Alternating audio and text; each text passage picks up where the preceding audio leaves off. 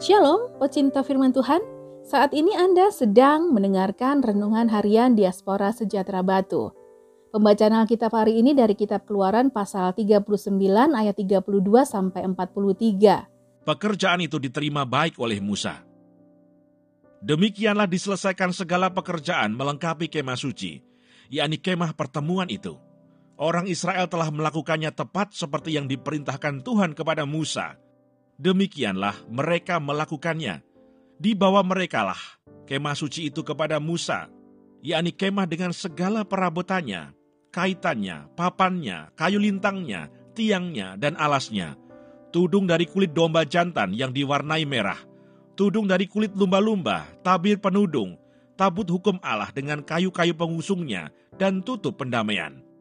Meja segala perkakasnya dan roti sajian, kandil dari emas murni, lampu-lampunya, lampu yang harus teratur di atasnya, dan segala perkakasnya, minyak untuk penerangan, mesbah dari emas, minyak urapan, ukupan dari wangi-wangian, tirai pintu kemah, mesbah tembaga dengan kisi-kisi tembaganya, kayu-kayu pengusungnya dan segala perkakasnya, bejana pembasuhan dengan alasnya, layar pelataran, tiangnya dan alasnya, dan tirai untuk pintu gerbang pelataran, talinya dan patoknya, segala perkakas untuk pekerjaan mendirikan kemah suci, yakni kemah pertemuan itu pakaian jabatan yang dipakai apabila diselenggarakan kebaktian di tempat kudus, pakaian kudus untuk Imam Harun, dan pakaian anak-anaknya untuk memegang jabatan imam.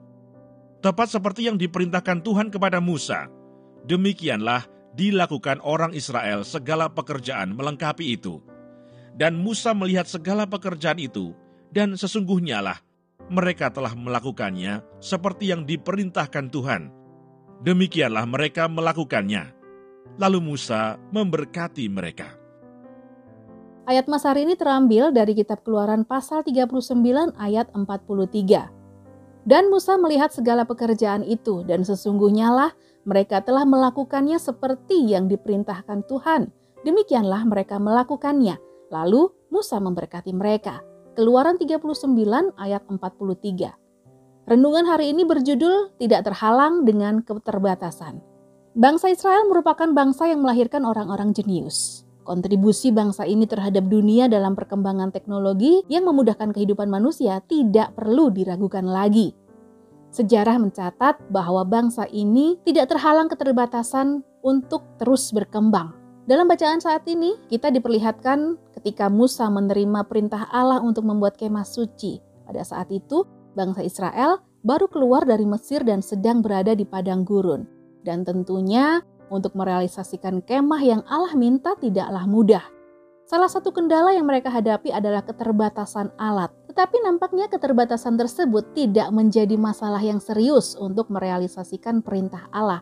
Dan faktanya, bangsa ini dapat merealisasikan kemah itu tepat seperti yang Allah perintahkan harus diakui bahwa semuanya karena anugerah Allah semata. Sehingga Allah juga memperlengkapi beberapa orang dengan keahlian untuk membuat peralatan yang diinginkan Allah, serta kesediaan orang tersebut untuk berbagi keahlian dengan yang lainnya. Firman Tuhan saat ini menolong kita, anak-anaknya, harus terus belajar melakukan dan mengembangkan apa yang Tuhan sudah percayakan. Jangan melihat keterbatasan di dalam diri atau yang ada di sekitar Anda, tetaplah fokus pada keinginan Allah. Dipastikan Dia akan memberikan jalan keluar. Ingatlah, Allah yang mempercayakan pekerjaannya kepada kita adalah pribadi yang bertanggung jawab. Dia juga akan memberikan solusi dan kemampuan sehingga kita dapat menyelesaikan pekerjaan tersebut. Jangan pernah meragukan tanggung jawab Allah ketika kita melaksanakan dan menyelesaikan pekerjaannya.